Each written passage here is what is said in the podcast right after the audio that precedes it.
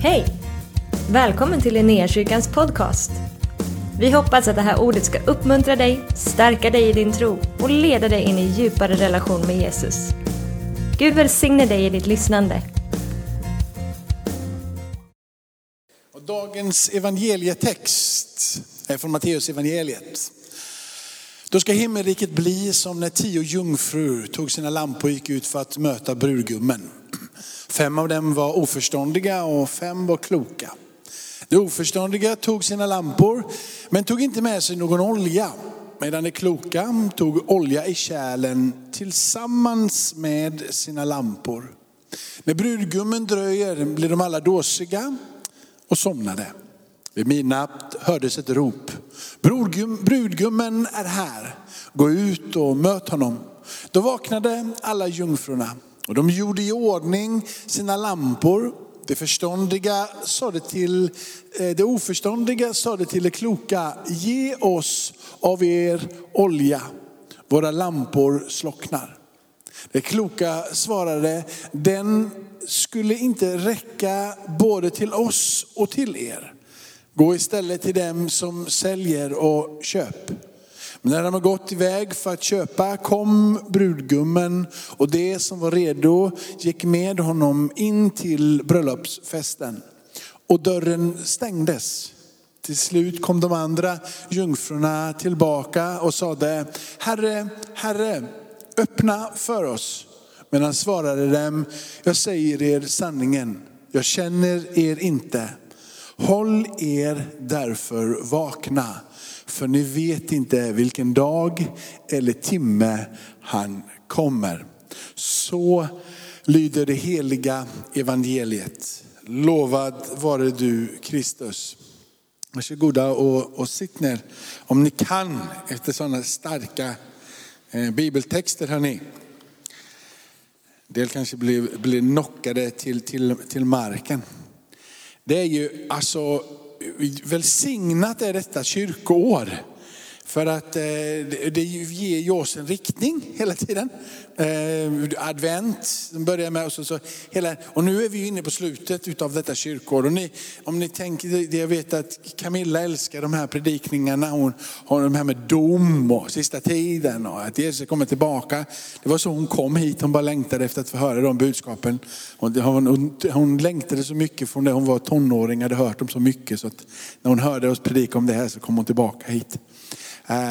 Men jag vet inte vad du är, men så här är det att, alltså, prata om sista tiden och jag väljer inte det bara så där rakt av, alltså. Det är lite svårt, för det, alltså, hur får man det här att bli så där pirrande mysigt som när man pratar om bara halleluja, tro, kom igen, liksom, eller kärlek.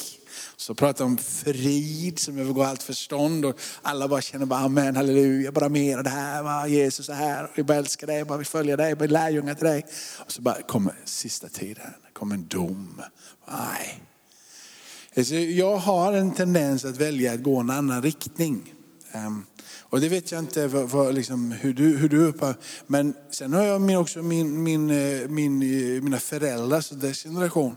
Väldigt populärt på 70-talet när de var ungdomar. 60-70-talet att predika om sista tiden i kyrkorna. Men det skapade också en rädsla och fruktan. Vilket gjorde att istället när vi växte upp i min generation då vill man inte prata så mycket om det i kyrkan. Utan då valde man att prata om Jesus älskar. Och nästan som man inte pratade om synd. För de hade så mycket dåligt samvete när det kommer till att tala om synd. Så man fick inte prata om synd. För det gjorde någonting i dem som inte gjorde det bra. Och så skulle man bara prata om kärlek och liksom sådär. Och så går det så här fram och tillbaka. Och jag vet inte liksom. Nu är det nästan som man får nästan inte ens prata om. Att det faktiskt är så. Att Jesus kommer tillbaka. Och när han kommer tillbaka så kommer det att mullra lite. Och det är lite skrämmande och lite läskigt sådär. Och jag visste inte liksom vilken ingång ska jag ha det här. Men jag tänkte jag slår på stort. Så jag vill gå till först Andra Petrus brev. Och så kapitel 3. Va? Är det inte kapitel 3 eller är jag så förvirrad så det är kapitel 1?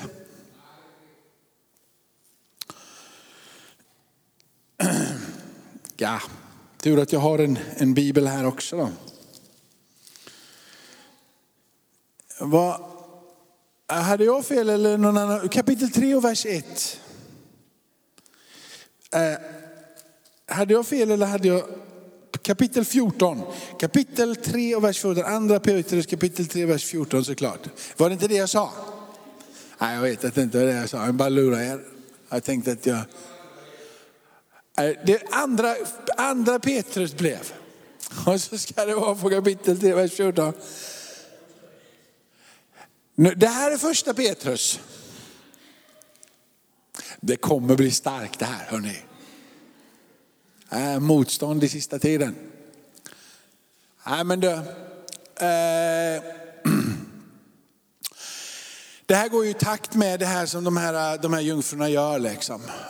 Och man måste lära sig först och främst att läsa skriften. Inte från att Gud är ute efter att försöka jaga livet ur dig. Det är liksom inte, det är inte skrivet i negation att försöka trycka ner dig. Det är inte skrivet för att skapa en negativ sinnesstämning. Det är inte skapat för, alltså ordet är inte givet från himmelen in i våran tid för att vi ska ta emot det och känna Eller? Ordet är någonting som ger tro. Ordet är någonting som... Eller hur verksamt det.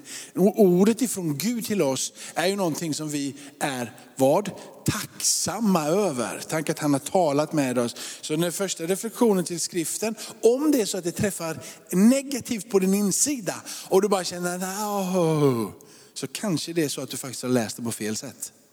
För att det är givet till dig för att ge dig en riktning i ditt liv in i hans närhet. Och Gud är vadå? En god Gud. En kärleksfull Gud. En Gud som vill omfamna dig. Så när du läser någonting ifrån skriften och du känner att och så blir du lite stukad. Så du har läst det på fel sätt. När Jesus till och med konfronterar en kvinna som har begått synd i form av äktenskapsbrott. Och Jesus adresserar det här rakt in i hennes liv. Så vet du vad hon gör då? Hon springer inte bort ifrån Jesus. Utan hon bara, det här är helt enastående. Du måste nog vara någon form av profet. Kanske Guds son till och med. Säg mig mer. Alla borde få veta vem du är. Och så går hon in i staden och så hämtar hon gänget. Och kanske är detta Messias. Det är som om att när Jesus kommer in i våra liv och säger någonting. Även om det skulle vara riktigt mörkt, riktigt fel och ganska snuskigt. Så är det som om att vi blir tacksamma för att han har talat in i våra liv. Att han har sett det. Och så blir vi omfamnade utav hans kärlek, hans barmhärtighet. Hans nåd strömmar över oss oförtjänt. Och vi känner oss rena. Och vi känner oss tacksamma. Och vi vill bara ha mer. Vi flyr inte bort. Utan vi möts och går rakt tillsammans in i hans eviga famn. Så... När Jesus pratar om de här jungfrurna så är det ju inte för att du ska sitta antingen och bli rädd. Jag får inte vara som de som glömde oljan. Och det är inte det som är poängen när Jesus adresserar sånt här. Jesus säger så här att när ni tänker på mig och min återkomst så skulle jag bara vilja att ni var lite ivriga. Och lite kloka och förnuftiga och lyssna till vad jag säger. Och där har han ju redan sagt så många gånger i Bergspredikan för att adressera en söndagsskolsberättelse till detta eminenta sällskap. Så har du den här som byggde ett hus på... Ja, och några som byggde det på... Eller då, och det huset som stod kvar var det som var... Och så säger han, den som hör mina ord och gör därefter... Han är denna förståndiga man. Det är det som är det, att liksom lyssna in och vara klok och ta vara på det han säger. Då är du den som är. Och Jesus säger de här orden för att snarare säga, ha en förväntan på att brudgummen kommer. Inte en rädsla för att han ska komma. Han har precis i kapitel innan, i kapitel 24, talat om att i sista tiden, då blir det ganska tungt. Och så säger han, men hörni, så här är det när jag kommer tillbaka. Att det blir som när brudgummen kommer. Och jungfrurna vänder. Kan tänka man inte hade sagt kapitel 25. Och bara sagt kapitel 24. Det blir lite tungt och lite jobbigt och lite kul. Så när han har det här gänget där och är där på Olivberget. Precis innan han är på väg in i ett semane. Precis innan han säger, om det är möjligt Gud, ta den här koppen ifrån mig. Men inte som jag vill utan som du vill. Precis. Så har han detta stora tal. Där han talar om att den sista tiden så är det stora saker som kommer hända. Det är en dom som kommer gå ut. Men ni behöver inte skaka benen. Utan var som de kloka jungfrurna, har en förväntan på hans ankomst och var kloka och visa. Så i min värld när jag läser det här så försöker jag adressera det för det som det står där. Att det faktiskt finns de som är ivriga att vilja möta med honom. Och så tänker jag, den där skulle jag vilja vara då. Jag tar hans ord till mig och låter det få bli klokskap förhoppningsvis på min insida. Och inte vända det och tänka, bara jag inte är en av de där 5. Det är inte det Jesus är ute efter. Han är ute för att locka i dig. Kom igen, var vaksam. Var lite förväntansfull. Var lite med på matchen. Var först på bollen. Och se, jag kommer snart. Därför mina älskade, när nu ni väntar på detta. Ja? Yes. Eller?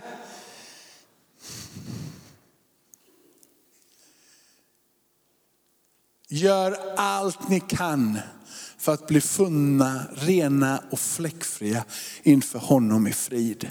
Alltså bara paus där innan vi går vidare. Det är ju så här att det finns ju väldigt få kristna som säger att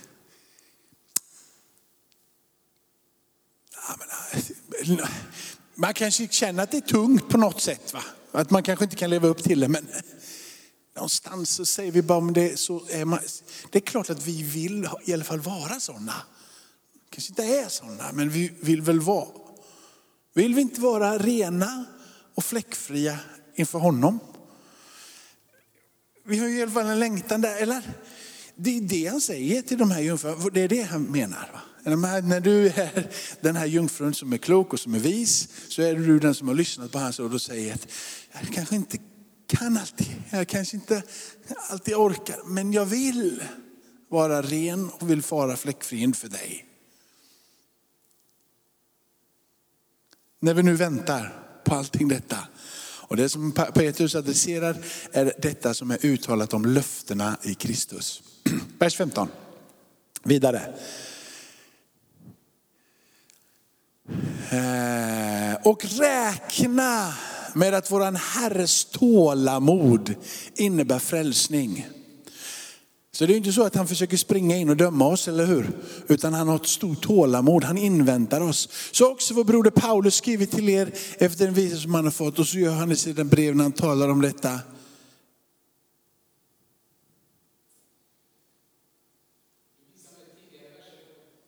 Ja, det är tidigare versen. Det är helt vers 14, det är säkert den sista versen.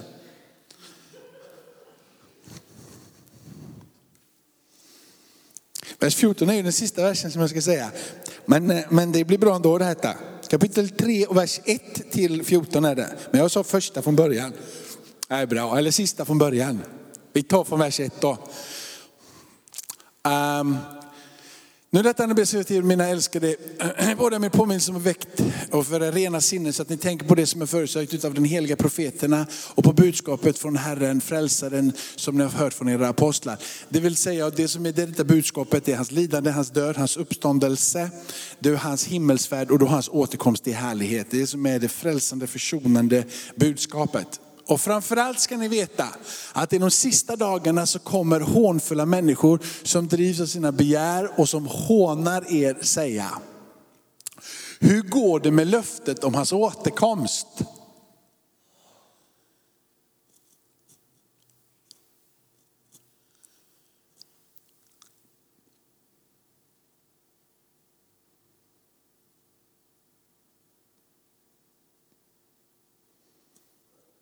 Känn på den.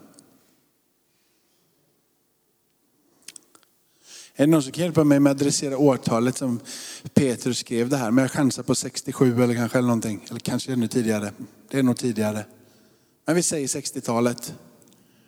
Efter Kristus, vi pratar alltså ish 2000 år sedan nu då, eller hur?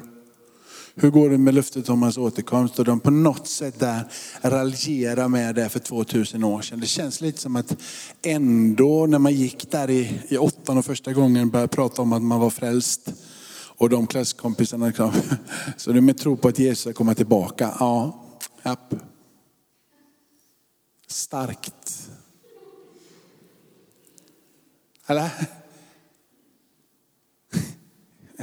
Det är inte konstigt att de har idiotförklarat oss.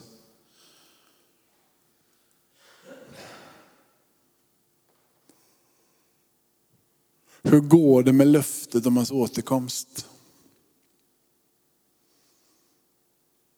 Hur går det egentligen?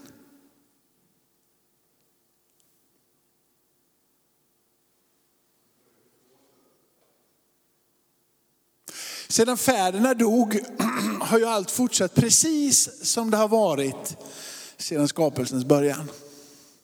Tack. Det bortser medvetet från att det för länge sedan fanns en himmel eller himlar och en jord som uppstod i vatten. Och genom vatten i kraft av Guds ord. Genom vatten och Guds ord dränktes den dåtida världen och gick under. Men de himlar och den jord som nu finns har genom samma ord sparats åt eld. Och bevaras fram till den dagen då de gudlösa människorna ska dömas och gå under. Det är svårt ändå att komma undan detta som alltså du, på något sätt så måste du förhålla dig till det här om du vill vara kristen och du vill tro på hela budskapet.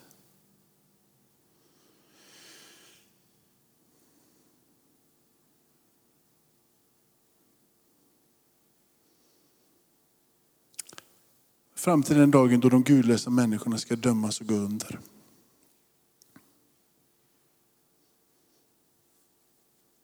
Varje ord som Jesus säger över hur vi borde rikta våra liv blir ju starkare när man sätter det i kontrasten mot vad det skulle kunna bli.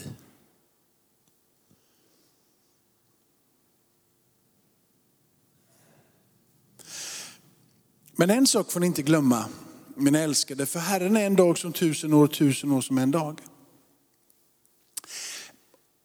Och så andas han ut den där värmen.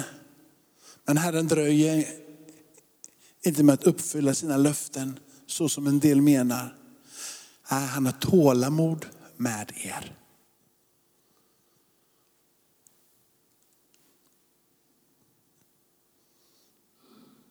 Tänk att stå där.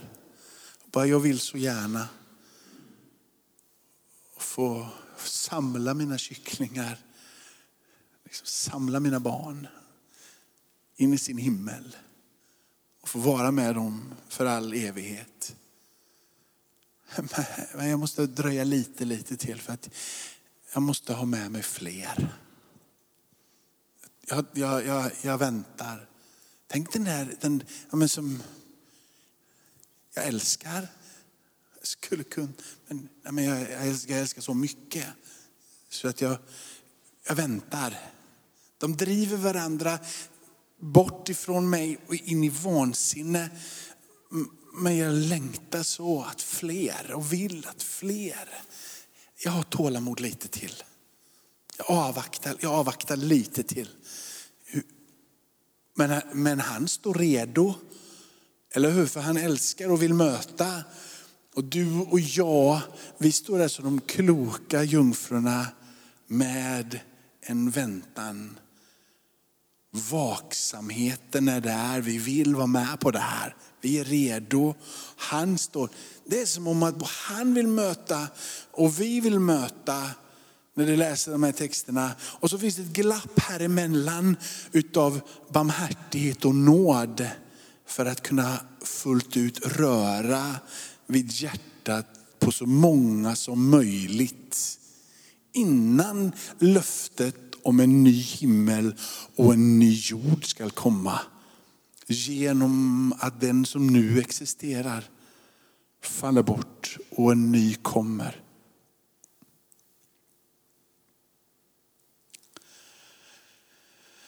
Han vill inte att någon ska gå förlorad.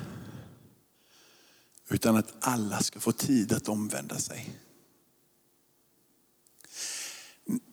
Läser du in i den här texten att Gud vill döma människor och låta dem gå under? Eller läser du i den här texten om hans hjärtas kärlek och tålamod för att han inte vill att någon ska gå förlorad?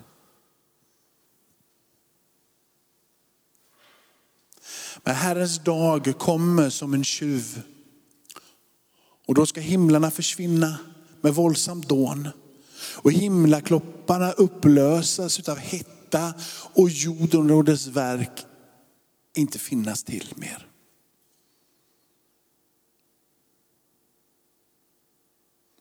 Så jag skulle så gärna vilja ta en penna och bara sudda bort det där. Det där kommer inte hända. Men det kommer att hända. Det vore omöjligt att vi säger vi tror på Gud, vi tror på det han säger. Men det här känns lite lustigt eller olustigt. Så vi väljer att ta bort det. Vi väljer att tro på budskapet om kärlek och alla de här fina sakerna. Men det här känns inte. Det är ju därför som vi behöver alla de där fina sakerna som strömmar ifrån Gud. Utav nåd, oförtjänt. Vi behöver hans kärlek, hans omfamnande. Att han är en god far. För den ska gå under. Och så ska något nytt komma. Och där vill han att alla vi ska vara med. När nu allt detta går mot sin upplösning, hur heligt och gudfruktigt bör ni då inte leva? Nu kommer den här känslan emot igen att nu gäller det att vi lever bra. För att annars så blir det inte bra här. Men det han uppmanar oss till är ju att ha den där jungfruklokskapen när det kommer till att ta med sig olja till lampa. Att ha den där längtan och iven efter att få vara redo när han kommer. Inte som det tunga åket för en bröllopsgäst. Här tänker ju inte bara det här kommer bli ett sket tråkigt bröllop. Vi har en veckas party framför oss. För det var ungefär vad det var. Det var man samlade så mycket som möjligt av människor som man överhuvudtaget kunde få in från den här byn där man var. Man samlade allt och alla och festen började och höll på i en vecka. Och det var storparty, storslaget. Och alla, liksom, du sa inte nej. Det var härligt att vara med. Det där säger det är härligt att vara med. Det är underbart att få vara med.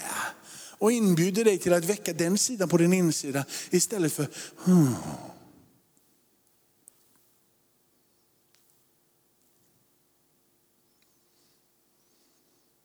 Medan ni ser fram emot Guds dag och påskyndar dess ankomst genom att vi evangeliserar, inte genom att vi lever renare. Utan genom att vi talar om för människor att Jesus finns och att han existerar. Det är det som det adresserar. Man kan liksom koppla ihop det med vers 11 om man inte vet vad som menas. Men påskyndades ankomst genom att vi talar om för den här världen att Jesus Kristus är Guds son. På det är det enda sättet som vi kan påverka hans ankomst. Annars så är det bara han som vet tiden och stunden. Den är fadern som vet tiden och stunden. Den dag som får himlen att upplösas i eld och himlakroppar att smälta av hetta. Men efter hans löfte så ser vi fram emot nya himlar och en ny jord där rättfärdighet bor. Amen. Sista versen har han predikat. Tackar dig Fader i himlen att vi får komma till ditt hus, Herre. Att vi får läsa skriften, att vi får tala ut skriften och liksom försöka få att det landar på våran insida som ett ord som ger tro och liv, en förväntan. Inte rädsla och fruktan, utan ord som fyller oss med entusiasm efter hela det som vi igenkänner som evangelium. Jesus, du ska komma tillbaka. Och det är ett löfte som innebär frid, hopp, glädje, tillfredsställelse. Men också en dom för allt det som är gudlöst. Så låt oss som dessa jungfrur vara kloka. Och ha en förväntan på din ankomst. Och vänta och vara vaksamma. Ja, lägga ner liksom våra hjärtans öron emot marken och höra in ljudet ifrån din ande. Detta är vad du säger till församlingen. Du ska komma tillbaka. Din återkomst i härlighet. Tack för att du låter det här få växa på våran insida om din återkomst. Att det får vara ett ämne som vi pratar om, tänker på. Att det får vara levande här.